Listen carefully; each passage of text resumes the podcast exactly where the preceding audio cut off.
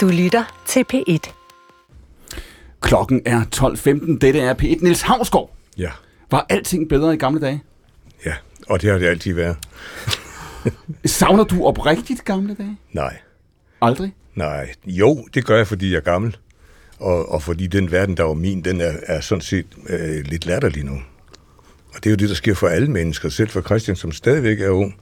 Tak. En skøn dag, så vil han opdage, at den verden, der var hans, den griner de unge af. Det siger Niels Havsgaard og entertainer. Snart aktuelt jo igen. Niels, det er du stort set altid, ikke? Jo. Og det næste show hedder Øh, Lad nu det ligge. lad nu det ligge, ja. Ved siden af Niels Havsgaard, der står, nej, der sidder Lone Frank. Du har Ja. sat dig ned, Lone. Jeg gider ikke stå op. Forfatter, journalist. Da vi snakkede sammen her for nogle dage siden, så siger du, du ved faktisk ikke, hvordan du skal tituleres. Jo, du kan sige, ja, det ved jeg ikke, altså, ja, alt muligt medieperson. alt mulig medieperson ved siden af Lone Frank. Der står Christian Taftrup om et øjeblik premiere aktuelt med filmen, der jo hedder Speak No Evil, fordi vi skal have et opgør med pænheden. Det var det, du sagde i sidste uge, Christian. Korrekt. med. Og manden, der har, har vist, kan man sige, nu kan vise, kan man sige, Christian Taftrup, vejen ud af pænheden, vejen ud af ordentligheden, vejen ud af forudsigeligheden, det er naturligvis Ole Borndal. Er det ikke rigtigt, Ole Borndal? Det, det håber jeg. Det vil være et spinkelt håb, men altså, altid lov til Bliver det at sværere, ønske og bliver håbe. det sværere at provokere, jo ældre man bliver? Nej, i de her tider bliver det jo nemmere. Altså, det er jo uhyre nemt at provokere i dag. Men spørgsmålet er bare, om man tør. Hvor ofte kan du provokere dig selv? Hele tiden. Øh, dagligt. Jeg synes, det er... Altså, jeg, jeg er jo aldrig nogensinde øh, øh, tilfreds med mit arbejde. På den måde er jeg jo også flaggeland. Det er jo et ord, vi har brugt også i sidste uge. Selvpiner, selvpisker. Ja, jeg synes aldrig, det er tilfredsstillende. Jeg synes aldrig, det er rigtig godt. Jeg synes, jeg har lavet min bedste film nogensinde øh, øh, sidste år, Skyggen i mit øje, men øh, om, om 3-4 måneder, så synes jeg, den er sådan lidt halvkedelig. Det siger Ole Borndal. Det er de fire gæster, der er Så, med. så har du også set den mange gange. Det har jeg nemlig. Det er dagens fire gæster. Det er anden del af det program, vi indledte i lørdags. Det hedder Stafetten. Vi har god tid til gæster, der sender både spørgsmål og svar videre til hinanden. Mit navn er Clemen Kærsgaard.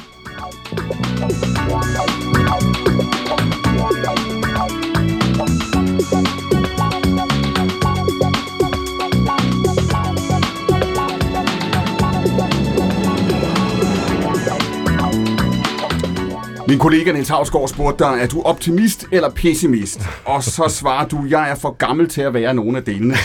Hvad betyder det? Jamen, jeg ved ikke, altså, jeg har det svært med, med, med gamle optimister. Det kan være noget frygteligt noget omgås, altså. Og, og, Gamle optimister kan være noget frygteligt noget. Ja, hvad og, mener du med det? Og, og ligesom unge pessimister, det er også kedeligt. uh, jeg ved det ikke. Jeg, jeg kan ikke bruge det til noget, fordi altså, jeg kan være optimist på, på nogle, nogle ting. Og andre ting kan jeg ikke. Og det, der sker med en, når man bliver gammel, det er, at man vælger ting fra, som ikke betyder så meget mere. Og man gider ikke interessere sig for dem. Du skal lige tage et halvt skridt tættere på mikrofonen, og så skal du starte med, vi skal lige holde fast i det, der du siger. Det er latterligt at være en gammel optimist. Jamen, det kan være anstrengende at være sammen med dem. Okay. jeg. Det vil jeg give dig ret i. Hvad, hvad, Fuldstændig. du, jeg kan se, Lone Frank, Det er meget, meget du slemt. tænker på en bestemt person, når du siger det her. Nej, jeg tænker bare på, jo, det kan man godt se, altså sådan, det, det, hvor det går over i det lalleglade. Mm. At det, det kan være rigtig slemt. Man tænker, du har levet et helt liv. Du har set verden stå i flammer. Du har set, hvor elendigt det altid går. Hvordan kan du stadigvæk være så lalleglad? Christian Taftrup, vi var jo inde på det sidste uge. Er du ung eller gammel? Jeg er mellem. Du bliver jeg er meget- lige der, hvor jeg, hvor jeg ikke ved, om jeg er det ene. Min du... kæreste, der er ni år yngre, synes jeg er gammel. Men ja. min, min datter sagde i morges, du har altså længe øh, tilbage i dit liv, far. Det bliver jeg enormt glad for, men hun vil selvfølgelig heller ikke miste mig. Du er, du er også, man kan sige, du er blevet meget ældre i løbet af den her udsendelse, ikke? Jo, ja, jo, kan man roligt konstatere. Jo, jo ældre du bliver, du fortalte om, om opgøret med pænheden, og det du efterlyser i din nye film. Er det, har, får du lettere ved, Christian Taftrup, at blive dig selv? Altså får du lettere ved at mærke, hvem du er, og hvad du faktisk synes om tingene? Ja, ja, ja det, det, det, synes jeg, men det er også lidt afhængigt af, hvem, hvem, jeg, hvem, jeg, hvem jeg er sammen med, hvilket selskab jeg har. Jeg kan sagtens godt mærke det der, og jeg skal passe på, hvad jeg siger. Øh, men der er det så dejligt, at man kan beskæftige sig med kunsten, fordi inde i den, der føler jeg et, en, en enorm frihed. Der er jeg overhovedet ikke bange for at sige noget, som også er provokerende. Men til i en privat samtale, til et bordselskab, der, der kan jeg godt mærke, at jeg at den her øh, meget velopdragende dreng sidder på ryggen af mig. Fordi som Ole også var inde på, så er det meget nemt at provokere, og der er mange ting i vores politisk korrekte øh, forskrækkelseskultur i øjeblikket, som provokerer mig dybt og inderligt. Men jeg kan godt mærke, at jeg meget hurtigt, selv inde i det her studie, studie, bliver lidt skamfuld eller lidt angst for, hvad jeg slynger ud. Men omvendt, og så er det meget nemmere at sige det i en film. Men omvendt tænker jeg, at nogen skal jo for fanden sige det. Nogen skal, og det er jo det, der er så dejligt ved dig øh, og dine programmer, at du, man tør jo faktisk sige det. Det skal jeg bare lige vende mig til. Ej, Fordi uh. jeg oplevede med en frygtelig kvinde, at jeg jo simpelthen blev lynchet offentligt. Ja, og det lød jeg selvfølgelig også. Men jeg blev også lidt forskrækket over, hvor, hvor lidt der skal til, før folk øh, kommer op af sæderne. Hold kæft, du har sagt meget de sidste 30 sekunder. Jeg spoler lige tilbage. Først var der ros til mig allerede. Det kan man sige er bemærkelsesværdigt nok. Så siger du du, sagt to gange du er op, jeg gentager det gerne igen. Niels, jeg bliver gerne stående. Vi har god tid. Det er hele Danmarks P1. Christian Taftrup, du siger, at du havde den her oplevelse med en frygtelig kvinde, og der skal vi jo lige forklare for lytterne. Her taler du ikke om en, en frygtelig kvinde med lille e, lille f, og, men at filmen er samme navn, ikke? Jo, jo. F. Jeg lavede en film, der hed En frygtelig kvinde, som, Ja. som handler om at, En frygtelig kvinde. Ja, om en frygtelig kvinde i et parforhold. Og øh, der, var de, der, der vidste jeg jo ikke, at den ville ramme ned i en eller anden politisk... øh, Den kom jo lige der, MeToo. Det, når man laver en film, så laver man jo nogle år i forvejen. Du satte bølgen i gang. Ja, det ville jeg gerne have gjort, men øh, den, øh, den blev i hvert fald et ret sjovt indslag i den bølge. Men den var jo skrevet ud fra egne oplevelser omkring, hvor frygtelige kvinder kan være mod mænd, set gennem mandens øjne. At det så blev sådan en kønspolitisk debat, der voksede ud af det, var jo på en måde meget skræmmende for mig, men også dybt tilfredsstillende.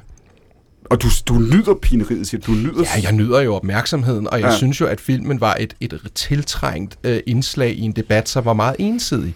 Øh, og jeg kan godt lide at tage fat i nogle emner, som er tabuiseret i den forstand, at de ofte er sande. At vi går og mener og siger alt muligt, som bygger på misforståelser og bygger på angst for udskamning. Og det er især det, som min nye film handler om, og det er det, vi ser tendenser til i samfundet hele tiden, som vi alle sammen er vendt på. Du må jo ikke sige noget, du må ikke mene noget, som, som er forkert eller mørkt eller går imod gruppen. Men og en- det, er, det er jo fascisme, nu sagde jeg det. Men det er det. Handler en frygtelig kvinde mest om en kvinde, der er frygtelig, eller mest om en mand, der simpelthen ikke kan sige fra? Jamen, det, det, det, kan, det kan du jo ikke vide, og De- det er jo det de spændende i jo. kunstnerisk, Det er jo kunstnerisk typer, rum. der samarbejder det der. Altså, altså handler den om, at alle kvinder er frygtelige, eller handler det om, at mandens blik på kvinden er frygteligt? Altså, jeg skrev det som om, alle kvinder er frygtelige, mm-hmm. som et manifest. Men det, jeg så opdagede, da jeg havde lavet den, det var, at den også handlede om min egen vaghed. og det var på, gjorde jo på en måde øh, historien mere nuanceret. Men havde jeg sagt, at den skulle hedde parforholdet, og at mænd og kvinder er lige gode om det, så havde det jo været en rigtig, rigtig kedelig film.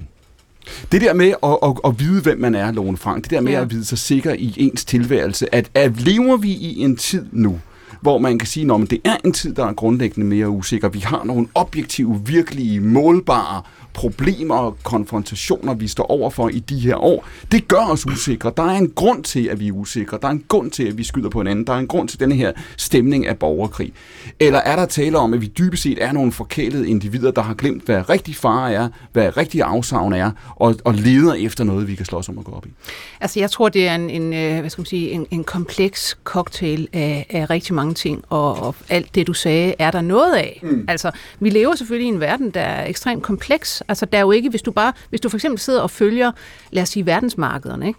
Så, så er der jo aldrig næsten nogen sådan et, et tidspunkt, hvor man siger, nu ser det sgu roligt ud det næste halve år. Der vil sikkert ikke ske noget, og kurserne vil gå sådan jævnt opad, eller jævnt nedad, eller hvordan det nu er. Der er hele tiden noget forud, der, og der kommer hele tiden i verdenssituationen ting ind fra højre og venstre, og, og, og, og så er der overliggende sådan klima, klimakrise, biodiversitetskrise, øh, migrantkrise, der, der venter lige udenfor, osv. osv. Så samfundet, ja, det er enormt komplekst, øh, men vi er også i nogle dele af verden, og den, hvor vi står øh, blandt andet, er vi også, hvad skal man sige, måske lidt dårligt skikket på en eller anden måde, kvæg vores opdragelse i, i mange årtier, til faktisk at gå netop, altså se øh, ind i os selv, sige, hvem, hvem er vi, øh, hvad er det, vi vil, hvad, hvad skal man sige, hvad, hvad vil vi finde os i, hvad vil vi ikke finde os i, hvordan vil vi løse de her ting. Øh, vi har let til, synes jeg, en form for sådan, altså, øh, blød eftergivenhed eller øh, sårbarhed på den måde, at så må man ligesom, nej, men så må nogle andre løse det.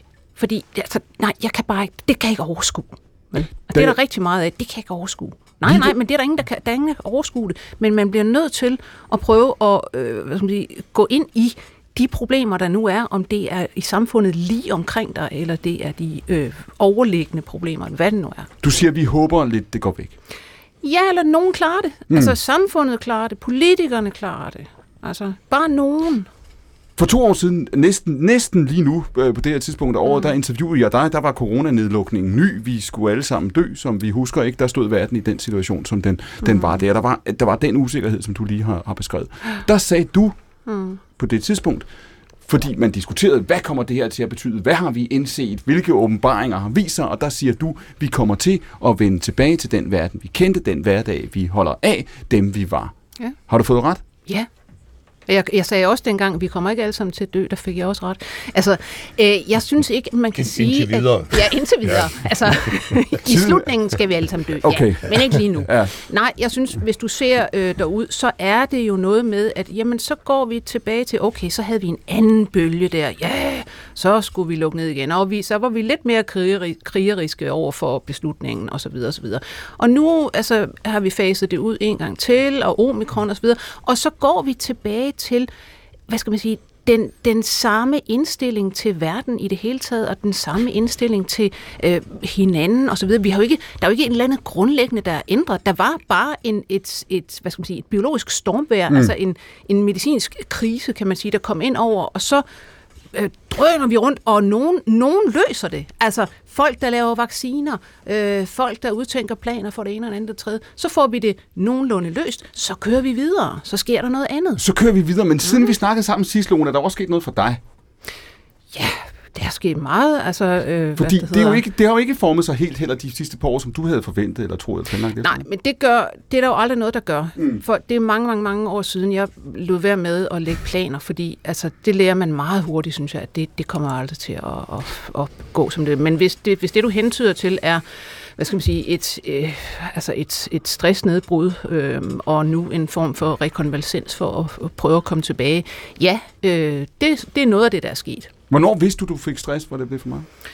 Hvordan vidste du? Og altså, vi skal jo tilbage til sommeren, øh, hvor jeg egentlig havde overlov fra mit arbejde på Weekendavisen for at lave en podcast sammen med en producer. Og det glæder jeg mig vældig meget til. Nu skulle der ske noget andet, og så videre, så videre. Så gik der en uge fra, jeg havde, hvad det hedder, fra jeg var kommet hjem og øh, med den her overlov, til at jeg sådan lå nede på bunden af et meget, meget sort hul, sådan med altså depressive symptomer, som jeg jo godt kender fra tidligere. Jeg kunne så ikke lige komme op af det igen, men jeg skulle lave den her podcast. Og det fik jeg mig slæbt igennem, og, og produceren var rigtig god til at også bære det igennem med at sige, jamen, vi bruger da bare den depression til noget. Og det gjorde vi jo så. Og så øh, går der nogle måneder, og så kan jeg øh, bare fornemme, hov, jeg kan jo ikke, jeg kan jo ikke arbejde længere, jeg kan jo ikke øh, komme tilbage, jeg kan jo ingenting rigtig. Det kommer jo efter, at du for nogle år siden, det har vi også snakket om før, mm. ikke for nogle år siden var du gennem et forløb, hvor du mistede din elskede. Det, det Ja. er en kæmpe begivenhed for dig. Den har du også arbejdet med at være, Ja. altså ført i virkeligheden en samtale Ja. med, med dine læsere og dit, dit publikum omkring. Ja. Da det sker, da du får den der, øh, de der depressive symptomer, mm. Du tænker, jeg, jeg er ked af det. Ja. Leder du efter noget? Søger du begivenheden eller årsagen til, at du har fået Nej, det? jeg vil også sige, altså det, det, er- du kan ikke sige, at depression er, jeg er ked af noget. Nej. Det er nemlig forskelligt fra at være ked af noget. Det er noget andet. Det er en form for underlig øh, grå tåge, der ligger sig over dig. Det er mere, at du er øh, ligeglad og bare har ondt alle mulige steder. Og kan du stoppe dig selv? Men kan Nej, du stoppe dig det- selv fra i situationen og, og lede efter en årsag, eller lede efter en... Ja, fordi okay. at det nu, altså jeg kender jo situationen. Jeg har været igennem det flere gange, og jeg har jo altså også som videnskabsjournalist sat mig rigtig meget ind i, hvad depression er, og så videre, så videre. Og der er ikke nødvendigvis nogen øh, dybere årsag. Det er ikke sådan, at jeg kan gå hen og sige, men det var også fordi, at nogen var slemme ved mig, eller øh, jeg ikke fik det og det, eller mit parforhold, eller hvad det nu kan være. Nej, altså det sker, øh, når der på en eller anden måde er formentlig for lidt energi i systemet til at kunne yde det, øh, jeg i det der tilfælde skal. Altså jeg tror simpelthen, at det er noget med, øh, det er for meget arbejde alt for længe, og nogle coronaår, hvor jeg ikke har kunne komme ud og lave det, jeg elsker, altså tage ud og rejse og gøre noget, men bare skulle sidde på min røv i det her land og arbejde. Ikke? Altså, det var simpelthen blevet for meget. Hvor meget kan du, hvor meget, hvad kunne du selv gøre for at, at løfte dig selv videre med hele den viden, du har? Du kender også dig selv her, ikke? Jo. Du er også ekspert i dig selv. Øh, Ja, så, så godt som man nu kan blive det. Men jeg vil sige, jeg har jo, jeg har jo den der, hvad skal man sige, nogen vil kalde det sådan en, en jysk tilgang, hvor man også siger, når, når man har nedbrud og problemer og sådan noget, tag dig nu for helvede sammen, gør noget selv. Ikke? Altså, og så øh, går jeg jo ind til min, min gode chef øh, og chefredaktør på Weekendavisen og siger, at øh, det går ikke rigtigt, og så videre, og så videre. Og så bliver jeg sygemeldt, øh, og, og hvad det hedder, så og det er juli måned, øh, der hvor alle andre har ferie, der bliver jeg så sygemeldt. Og så tager jeg den der måned som, at nu skal jeg fandme helbrede mig selv, og nu vil jeg prøve at give mig sådan en kulturkur. Så jeg lavede intet andet i den måned, end simpelthen at gå til udstillinger, se film, læse bøger, høre bøger, høre podcasts, og, og og blive fuldstændig væk fra alt, hvad der hedder medier og nyheder og den slags totalt forfærdelige hverdagsting. Ikke? Og der synes jeg egentlig, i enden af den der måned, der havde jeg det glimrende igen. Jeg synes, jeg, jeg var oppe, ikke? og kunne komme tilbage, og så viser det sig jo, når jeg så skal til faktisk, okay, så skal du til at aflevere nogle artikler, lave nogle podcast og så videre, så øh, altså, brød det ned igen. Det kunne jeg simpelthen ikke. Altså, øh, det ved jeg, lå med, som alle, der har prøvet øh, den slags, med vild hjertebanken og, og altså, du, jævn øh, sådan, diarré, ondt i maven. Øh, man har det bare forfærdeligt, og man kan ingenting. Hvad skete der så? Så blev jeg jo kostet til min læge, simpelthen, øh, som sagde, jamen ja, der, skal- du skal simpelthen øh, du skal ned i, i tid. Det, det går jo ikke, det der. Altså, jeg, jeg er sådan en, der meget, meget nødig vil, du ved, hjem og ligge tre måneder, Ja. ja. og bare sådan vente på at blive rask. Ikke? Så jeg indgik igen en aftale med min rigtig gode chefredaktør om, jamen, lav noget, hvis du har lyst og energi, og ellers lad være. Og så ser vi om nogle måneder. Lever du med en bevidsthed om, at det her det kommer til at ske igen? Øh, Jeg lever i hvert fald med en, en bevidsthed om, ja, der er altid mulighed for diverse nedbrud, og det må man så forholde sig til. Ole Borgendal, er det en omkostning ved det at være ambitiøs eller kreativ eller forholde sig til verden og, og have drømme og forventninger? Er det, er det, at der følger melankoli med, dysterhed med? Skal der det? Ja, øhm, og, og, og nu skal man passe på som kunstner eller kulturformidler sådan, og, og gøre det til sådan en øh, lidt selvfed øh, ting, fordi der er jo en murarbejdsmand, han får ondt i ryggen, ikke? Mm. Men jeg, man kan jo sige, den arbejdsskade, som vi kan komme til at lide Mm. under, som jeg lever jo hele tiden med den der dæmon på ryggen. Altså jeg, jeg går hele tiden og kigger ned i det der sorte hul, og jeg prøver, og det er svært at, at balancere mig op. Jeg, jeg tror nok, jeg startede, indledt de her programmer med at sige, at jeg var både intellektuel og plat. Og Mm. jeg, jeg tror, platheden kan vi oversætte til at prøve at være et, øh, et lidt glad fjol i hverdagen og være sammen med sine børn og øh, drikke, øh, det? lidt for meget rødvin med, sin, øh, med sine gode venner og så videre. Jeg tror, det er enormt vigtigt, men der er hele tiden den øh, djævel af utilfredshed, at det ikke er godt nok. Det er en kæmpe stor omkostning, og jeg, jeg, jeg har jo selv valgt den, så det er ikke fordi, jeg står her og vil gerne have lidelses øh, sympatimails ind for højre og venstre. Men, men det er. Altså de her jobs, vi har, og Christian har sikkert også oplevet det som skuespiller, alle vil jo gerne aspirere til mm. det her job. Det er fantastisk, og det er røde løber, og det er opmærksomhed og alt det her. Men, men det er jo i virkeligheden dybest set vanvittigt uinteressant, og jobbet er bare et enormt hårdt stykke arbejde. Men jeg har heldigvis undgået det, Lone hun øh, snakker om. Altså jeg har aldrig, men øh, og, og Gud forbyde, at jeg nogensinde bliver ramt af det, men jeg har jo sådan en stamina, altså jeg har jo sådan en krop. Hvis, hvis der står på recepten, jeg kan tage to piller, så kan jeg lige så godt tage 12, for jeg kan ikke mærke nogen forskel. Jeg vil også Så- sige, at jeg har en vis stamina, men, men nogle Ja, gange så kan det altså blive for meget. Ikke? Ja, det er men jeg klart. tror, du, altså det, du er inde på noget interessant og rigtigt i det der med, at øh, meget af den stress, vi ser i nogle typer job, fordi det fordeler sig jo egentlig øh, altså forskelligt. Der er, der er dem, der ligesom jeg selv, altså middelklasse stress. Vi har nogle jobs, som er skidespændende øh, og krævende, og vi pisker os selv. Det skal fandme være godt, det skal være dit, det skal være dut. Jeg vil mm. også opnå sådan, jeg vil også dit og dat. Ikke? Og det er flydende mellem øh, arbejde og privatliv. Det der kan være stressende og kan få en til pludselig at gå ned. Men så er der jo den anden ende, hvor man må sige, der er rigtig, rigtig mange, viser det sig i forskningen, i omsorgsjobs herhjemme, som ikke bare får ondt i ryggen, men også får vanvittig stress, fordi der er der et kæmpe gab mellem, eller svælg mellem det, de gerne vil yde i de her omsorgsjobs, og det, de kan få lov at yde, på grund af, at systemet er bygget op, som det er. Niels, da det, da det begyndte, da du oplever, at du har succes, da du tænker, jeg kommer til at tilbringe resten af mine dage på de her scener, jeg kan leve af det, jeg gør. Det har jeg aldrig tænkt. Stadigvæk ikke? Nej, jeg, jeg tænker, det meste det jeg gør som noget midlertidigt. Ja. Altså nu, altså nu,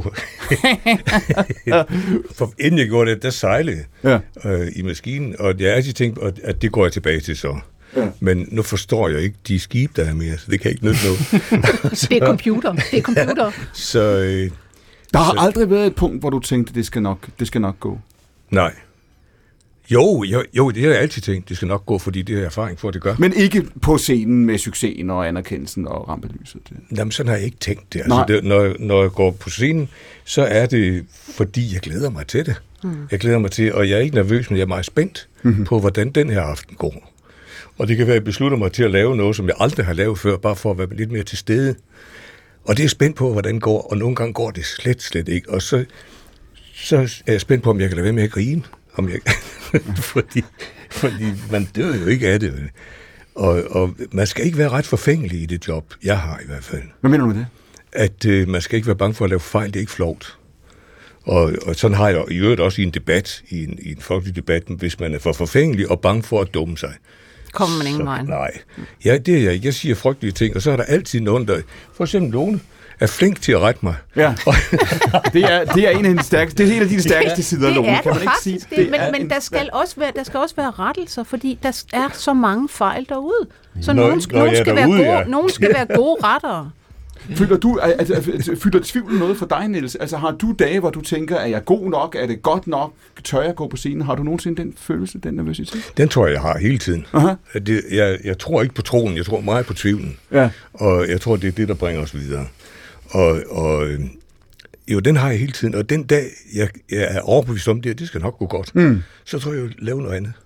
Men bliver den tvivl, bliver den nogensinde til et, et dybere hul, eller som det, som Lone har beskrevet, eller det, som, som, som Ole fortæller, at han går og kigger ned i? Oplever du, lever du med Nej, det? jeg kigger ikke ned i det, men jeg, men jeg ved, det findes.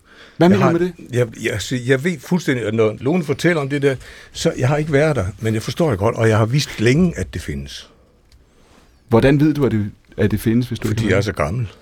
Altså, du, du har jo ligesom alle os andre set det omkring dig utallige Ja. gange. Altså, Ja. og, og vi, vi ved jo så også nu, altså forskningsresultater, jeg selv har skrevet om, og synes er ret interessante, at øh, 85 procent af os løber i øh, løbet af livet ind i en eller flere episoder af det, vi vil kalde psykisk sygdom. Det er kun 15 procent, der kan stå og sige, ja, jeg har hørt om det, og jeg har set det, men jeg, jeg kender det ikke. Christian Taftrup, Jamen, du... jeg, jamen, jeg tror, der er noget fælles for os alle sammen, at hvis man, og det er jo lige meget, om man er kunstner eller hvad man er, men hvis man brænder for noget, så har det en pris. Øh, og, øh, og der ligger det der det, depressive hul nogle gange snublende nært. Og jeg, jeg, har jo, altså, jeg, har, jo- jeg fik jo børn og kæreste ret sent. Øh, jeg var 36, og før der, der kunne jeg jo gøre, hvad jeg ville. Og jeg sad op hver eneste nat. Jeg sad til familiefester, og jeg sad meldte fra til juleaftener bare for at skrive, og der kom aldrig rigtig noget godt ud af Du det. meldte fra til juleaften Jamen, jeg meldte, for at det skrive. vigtigste var at skrive et eller andet manuskript, som jeg ikke kunne få færdigt. Det var det vigtigste. Jeg glemte alt andet. Nu har jeg så fået små børn og en kæreste, som ikke laver det, jeg laver. Og jeg kan godt mærke, at jeg kan ikke have den tilgang, med mindre jeg er parat til at miste min familie. Så jeg har prøvet at lave alle mulige regler med at have et kontor inde i byen. Når jeg stikker nøglen i døren, så skal jeg ikke tale om arbejdet. Jeg må kun arbejde fra det til det. Problemet er jo bare, at det er lidt fake, for du kan ikke parkere det. Der kører jo øh, noget, man brænder for op i Nu hele du tiden, meget, så jeg bliver nødt til at lade Ja, som jamen, om. det er nemlig Men- lidt men- fake, men- det der. men Men, det det men, jo, men så lærer, vi- lærer man bare at vende det, vende det indad, så gå med det i hovedet, Ja, og altså- smile, og se ud som om, at man er der. Men jeg ligger jo, det gør Ole sikkert også, jeg ligger jo om natten og kan ikke sove, men det er også nogle gange der, øh, de gode tanker kommer. Så jeg tror, det er et vilkår, når man ikke bare beskæftiger sig med kunst, men brænder for noget, at det er med dig hele tiden. Og der kan jeg godt mærke nogle gange, jeg har ikke øh, oplevet depressionen, men jeg har oplevet det der stressniveau, hvor jeg tænker, nu knækker jeg om lidt, eller nu går hun fra mig, eller nu kan mine børn ikke lide mig mere. Fordi jeg er jo et sødt menneske, så det, jeg er jo ikke Bergman, der bare bliver skilt, eller Bill August, der har otte børn med 44 kroner. Altså, jeg elsker dem begge to. Endnu. Men, Du er ikke- du er ikke Bill jeg August prøver, endnu, Nej, ikke endnu, men jeg prøver at leve et civiliseret borgerligt liv, hvor familie betyder meget, og samtidig have det der, den, man siger jo, at kunstner er lidt utro, altså kunsten er en utro elsker, fordi min kæreste spørger nogle gange, hvad er vigtigst, familien eller eller kunst? Ja, det kan jeg ikke svare på. Jamen, jeg siger, selvfølgelig er det familien, men nogle gange er det jo ikke familien. Nej. Så synes jeg jo, børnene er skide irriterende, og min kæreste er banal, hvor det, jeg sidder og laver, det ændrer verden. ikke? og jeg tror, det er noget, vi alle sammen slås med. Så jeg dealer lidt med, hvordan fanden sætter jeg det i system? Altså, så læser jeg om Paul Auster, der sætter sig ned klokken 8, og klokken 1, så er han færdig. Så drikker han lidt te og går en tur og sådan noget. Det kan jeg ikke, selvom jeg kæmper med det. Det, det er meget interessant, hvad andre gør. Og der nogle gange, der mærker jeg, at den der depression ligger derude som en, en konsekvens. Niels Havsgaard, kan du det? Kan du, kan du når du øh, går ud efter at have spillet koncert, at lukker det for dig, eller går du og tænker på det næste dag, når du er sammen med hestene, når du er ude og gå? Tænker du sådan? Nej, altså når jeg er ude at spille, så er det jo turnéer, hvor jeg spiller hver aften. Ja. Og jeg vil helst ikke have det brudt for mig op, fordi, Hvorfor det er, ja, fordi det- så er jeg i det, det er sådan en fortsættelse øh, aften efter aften. Ikke? Mm. Og øh, hvis jeg så skal gå hjem en uge, så skal jeg til at starte forfra, det gider jeg ikke. Så, så det er meget koncentreret. Og når jeg går af scenen, så er jeg et vakuum. Og så står der som de nogen backstage, der kommer for at besøge en og vil, vil småsnakke. Og det, det, er det er altså virkelig utaknemmeligt, det må jeg sige. Men jeg kender det der med, at øh, dage, hvor, hvor, hvor, hvor Siger, siger du, at du kun er sympatisk, når du får penge for det? Nej, det sagde jeg ikke men jeg tror, det er rigtigt. Men er det ikke noget med, vi, vi, man, man, du kender, man, laver, man lider af storhedsvandvid og mindreværdskompleks, og de to ting, de svinger frem og tilbage. Og det er jo på en måde godt, at vi ikke bare går rundt og tror, at vi er omvandrende genier. Ikke? Det kan vi jo ikke synes hver dag. Det synes jeg nogle gange om mandagen, og så om tirsdagen synes jeg, at jeg beskæftiger mig med det forkerte. Men der ligger den kreative drivkraft jo også. Ole Borndal, Ja. er der grundlæggende... Undskyld, nej, ja. Nej, nej jeg, jeg vil bare sige, jeg, jeg synes jo, at når man har et job, hvor man stiller sig op for mange, mange, mange mennesker, og synes, det er rimeligt, mm. så skal man jo grundlæggende have sin selvovervurdering på plads. Ja, det er rigtigt. Ikke? Og det skal man holde på plads. ja. For ellers så kan det ikke lade sig gøre. Nej, jeg kan da huske som skuespiller nogle gange, da jeg begyndte at blive nervøs for det, det kender mange, at mine hænder var jo altså sidrede, jeg kunne ikke trække vejret. Jeg var så bange for at gå ind på scenen, fordi jeg pludselig stod foran Henning Jensen, eller, eller hvem ved jeg, fordi det var lige, du gud, de er meget bedre end mig, og den bliver du nødt til at parkere, fordi så kan du jo ikke være fri i det. Og det kan man arbejde med, det blev jeg skide god til. Men så tror jeg, der er mange, der har det i det her job, at det er angstfremkaldende, men, men du er nødt til at tro på dig selv, før du overhovedet kan. Men det Men det, men det er jo samtidig også meget svært i det her land, altså den her, det her socialistiske, i sit fundament land, vi lever i, at, øh, at, at det der sådan hedder, jeg, jeg tror nok, jeg sådan igennem årene er blevet bebrejdet, ofte fra forskellige kanter, måske især anmelder, at jeg var for selvsikker. Jeg var Ja, det er simpelthen for selvsikker. Det er urimeligt, hvis du Jamen, det er var også urimeligt, men, men, men jeg har jo altid brugt den der sammenligning, hvis jeg skal flyve over Atlanten, og piloten han stiller sig op øh, foran øh, 245 mennesker og siger, jeg tror, vi når frem. Mm. Altså, så vil jeg ikke, altså, man er jo nødt til at være en pilot, der ligesom siger, jeg ved lige nøjagtigt, hvor vi skal hen, jeg ved lige nøjagtigt, hvilke greb, der skal bruges, Men når du bruger og det er den her vej, vi skal. Når du ikke? bruger det billede, om det er bevidst nu eller ej, Ole, du beskriver jo, jeg har sagt, se filmen. Det er, jo, det er jo også din filmskyggen i mit øje. Det er jo også dens udgangspunkt. Det er præcis piloter. Det er andre autoritetsfigurer, hvor man siger, hey, vi har kasketten, vi har striberne på skuldrene, vi ved, hvad der sker, vi, vi har styr på det her. Vi har vel i vores tid et utroligt modsætningsfyldt forhold til autoritet, til det at ture noget, til det at sætte en dagsorden. Når man ringer, når man ringer til dig og siger, at du skal lave 1864, der er så så mange millioner på spil. Det her, det skal gå godt. Det skal, vi kommer ikke til at gøre det igen. Det, det, det, nu skal det her lykkes. Når man lægger den bold over til dig, så ligger der vel også i det, som, som Nils siger før, så skal man have selvovervurderingen på plads. Så skal man have en plan. Så skal man sætte en retning. Det er jo klart, altså jeg bliver jo bedt om at øh, tage styringen af et helt mini-samfund, kan man sige, som begynder at blive bygget op. Og der skal vi jo alle sammen være med for at forstå, hvad, hvad retningen er. Og det har jeg slet ikke noget problem med. Altså jeg synes, det, øh, det er jo vigtigt. Altså det, du taler om her, er jo måske, hvis man lover at indføre et meget, meget svært ord, øh, som hedder patriarken, som jo er et øh, fuldstændig forældet udtryk, som mm. jo nærmest altså kan få svoglet op i de fleste menneskers øh, ører i et øjeblik, de hører ordet. Men patriarken forstået som autoriteten, altså den, der tager styringen, den, som har overblikket, den, som har fokus, den, som ikke er offer for 35 forskellige slags fake news, eller real news, eller hvad det er, man ligesom siger, det er her, det er den her retning, vi skal. Det tror jeg er en meget vigtig karakter, men det er også en karakter, der er under angreb. Tror du, ja, præcis, men det var, det, jeg, det var sådan set det, jeg sagde. Jeg har, at den rolle, eller den funktion at være den, der går ind og sætter retningen, at er der, tror du, der kommer flere er mere efterspørgsel på det? Altså vil telefonen ringe oftere eller sjældnere til patriarkerne? I de Den vil uh, ringe sjældnere. Øh, men, og det handler også om, at vi er inde i en kultur. Nu står ham der gammel fætter fra Nordjylland derude på fløjen her. Ikke? Altså, har, man kan jo sige, at vi har en gammel fætter fra Nordjylland på hver fløj. Er der nogen, der vil sige Den ene er lidt ældre end den anden. Det gør ikke noget. Øh, men, men, altså, men, men, vi, ikke, men må... vi lever i en tid, hvor erfaring for eksempel ikke er et særligt stort øh, asset. Altså hvor erfaring, altså der er jo en grund til, at, at ældre mennesker, de bliver bedre. Det er jo, der er jo en grund til, Siger at de, Ole Borne, der kigger gange, på Niels Havsgaard. Øh, måske ikke bedre, men sådan lidt småsure, fordi at erfaringen har jo fortalt en, og man, altså med erfaringen og med alderdom, ser man jo en masse fejl blive begået i løbet af ens liv. Og det vil sige, at man sidder faktisk inde med en ret stor viden.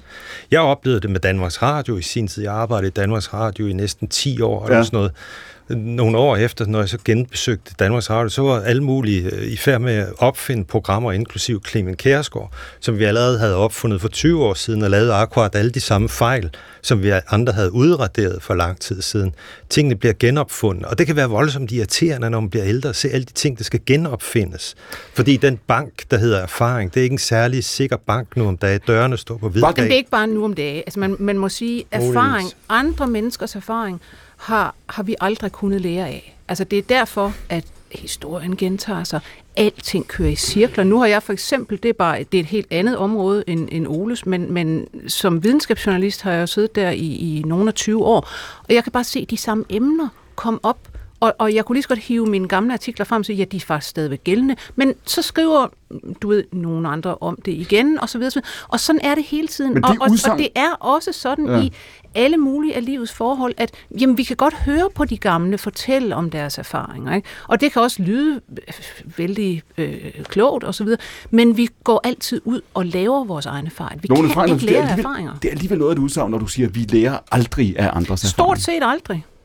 Altså, man kan sige, der siver måske lidt ind hister her, ikke? Men, men det er, altså hvis, hvis, hvis alle mennesker lærte af andre menneskers erfaringer, alle de kloge ting, der er opsamlet og bliver sagt til en, man kan mm. læse osv., jamen så gjorde vi jo ikke fejl. Du startede, den, du startede det her program, Niels Havsgaard, med at sige, at den verden, der var din, ja. den på en eller anden måde fremstår altså fjern. Jamen, det gør den for alle generationer. Ja. Og, og, men det, og det er os, der er gamle. Vi, en af de største kampe, vi har med os det er at prøve at, at undlade at sige, hvad sagde jeg? Mm-hmm. Ja. for, for, det, for det, det hjælper ikke at sige det. Selv Sokrates sagde jo, var jo meget, meget ked af, som ungdommen var. Ikke? Men når du har altså, den oplevelse, den oplevelse, hvor du siger, ja, det billede, du beskriver, når du siger, den verden, der var din, at den ligesom begynder at fremstå ja. er der, prøv at beskrive den følelse, at det er en sørgmodig følelse, at, at fortiden ligesom begynder det er det, at... Det er jo derfor, vi bliver så bitre og, og, og, og så triste. Jeg har faktisk lige skrevet en sang om, hvor, hvor, hvor jeg siger, at grunden til, at det er sådan, det er, at, øh, at vi, vi ser en fremtid møde, der er fuldstændig vanvittig. Skal vi bare holde vores kæft? Ja, det er vi nødt til på grund af vores blodtryk. Men, er, men, den, er den det, tænker du, eller føler du? Ja, det er den, fordi man anerkender ikke det, vi var. Altså, det gør man virkelig ikke. Vi er en, en ældrebyrde, og, og, og, og, og det er vi måske også, men der kan vi så sige, at sådan har det altid været, og, og de, der er hårdest ved ældrebyrden nu, det er den eneste trøst, der er, de kommer selv dertil. Tænker du, når du ser, når du ser på fremtiden, er, er du mere, skal vi sige, sådan grundlæggende bekymret, eller ser du den som mere øh, øh, dyster, end du ville have gjort for 10 år siden? Nej, jo, det gør hvis jeg vil, øh, hvis jeg vil se ud fra den, jeg var. Så er det klart, for så forstår jeg ikke en skid af det hele. Men det gør Hvad jeg mener ikke. du med det? Altså, hvis jeg ser ud fra den, øh, jeg var, inden computeren kom til, og det hele var, var meget enkelt, så er det jo forfærdeligt, det, det man ser frem imod. Men det gør jeg ikke. Jeg ved godt, at historien gentager sig ikke, og, og, og det, vi kommer aldrig tilbage, og det skal vi heller ikke. Hvad er det så, vi ser frem imod? Hvordan ser fremtiden ud? Nej, det skal du ikke spørge mig om. Det ved jeg ikke. Men øh, du siger jo alligevel noget. Du siger, at det bliver anderledes. Du siger det med computeren. Ikke? Ja, altså, ja, fordi det bliver altid anderledes. Og jeg kan da huske, min forældres generation, hvor fortvivlet de var. Over, over, bare over, at vi har langt hår. Ikke? Altså, øh, det er jo... Men, men der var noget sjovt, det der øh, generationsoprør. Jeg kan godt huske, da jeg var yngre, der handlede det jo om at gøre oprør mod noget, og gøre tingene anderledes. Mm. Og, øh, og det var der i sig selv øh, en, bare en værdi i, fordi mm. det nye er bedre. Og det, som jeg så mærker nu, hvor jeg er sådan halvgammel, det er jo, at der er nogle generationer under mig, der gør oprør med nogle ting, hvor jeg tænker, det synes jeg er, er ubehageligt, det er uhyggeligt, men så er jeg jo i tvivl om, er det bare mig, der siger, at jazzmusik er farligt? Eller, eller, eller, eller har jeg lov til, fordi jeg ældre har erfaring, har jeg så faktisk bemærk, lov til at gennemskue, bemærk, at deres oprør er forkert? Det er fra det første minut af vores første udsendelse til nu, ja. hvor meget ældre du er blevet på den mm. tid. Ikke? Ja, jamen, jeg er 52 nu, jeg startede som knap 40. Du var kun 29, da vi startede.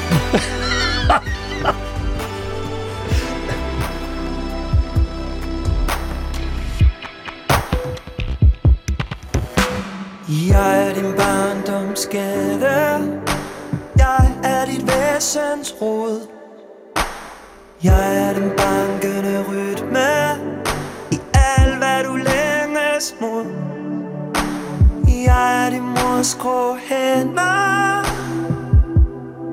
Og din fars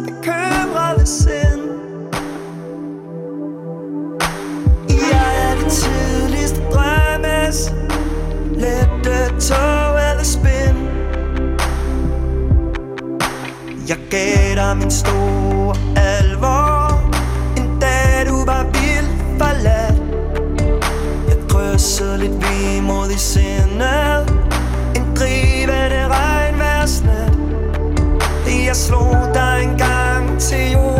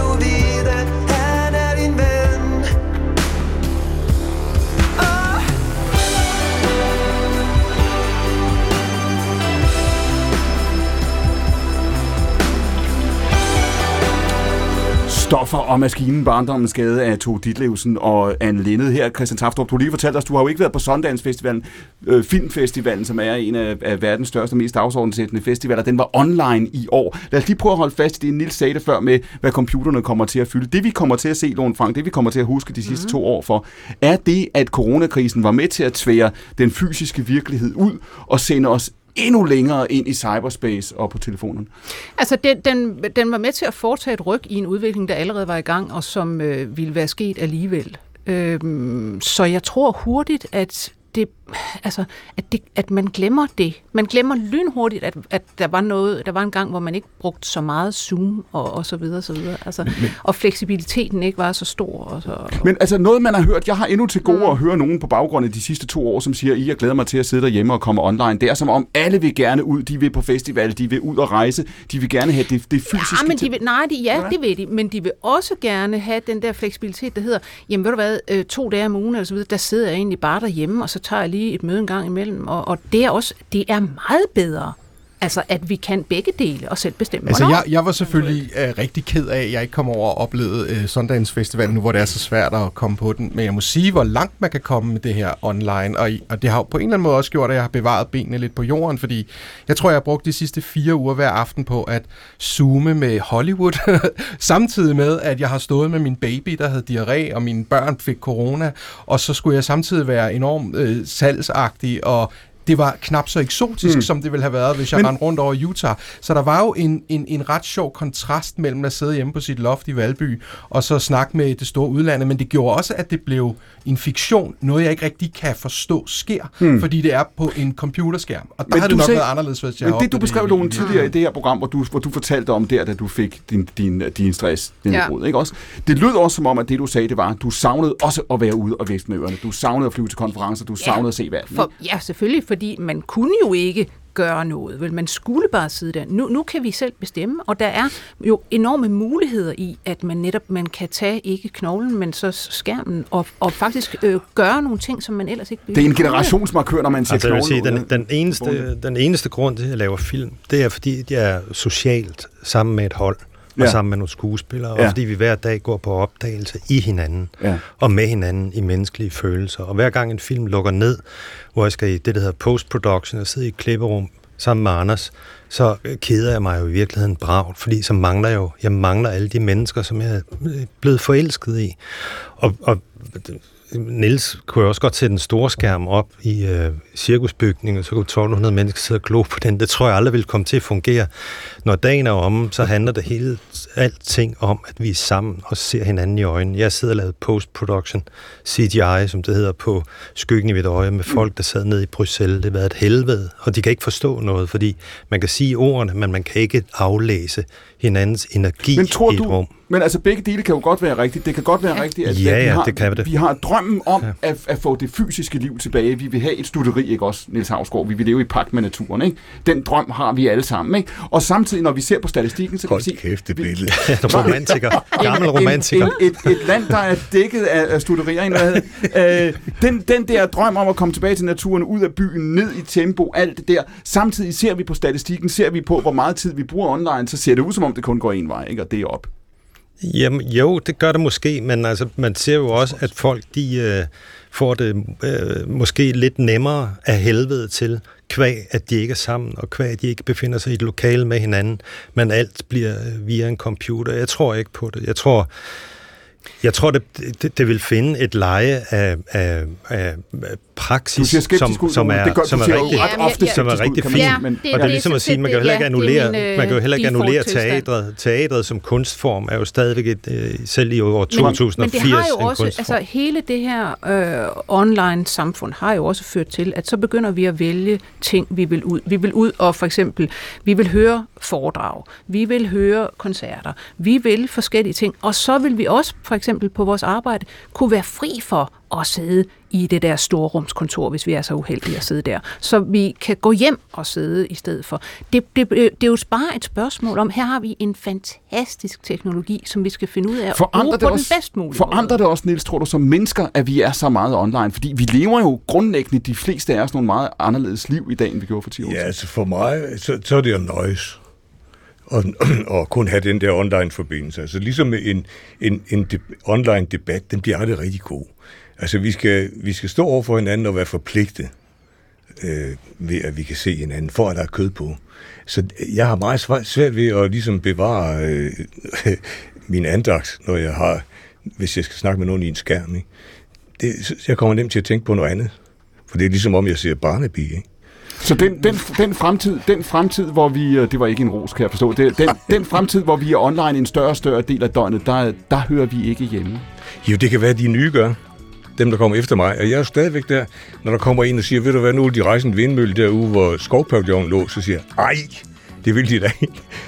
Og så siger jeg, "Men går du ikke ind for vindkraft? Jo, jo, men ej, Bare ikke her. det er, det er med et dårligt sted lige der. Altså, øh, Hvis virkeligheden, siger- ender, hvis virkeligheden ender i online, så ender virkeligheden også kun i overskrifter. Og så bliver det netop et, øh, en, en, øh, en menneskehed, som aldrig nogensinde tør at sætte hælen i over for hinanden. Man kan altid kan sige det Men- værste til hinanden Det- online. Derfor vil vi også Sagde- altid se en modreaktion. Det sagde Lone kommer. Frank. Det Hun ved vi af stod sad erfaring. ved siden af Niels Havsgaard, Christian Taftrup og Ole Borndal. Producer Sarah Ranneris. Redaktør er Louise Rømert. Mit navn er Clemen Kærsgaard. Dette var stafetten, og nu er der radioavis. Klokken er 13.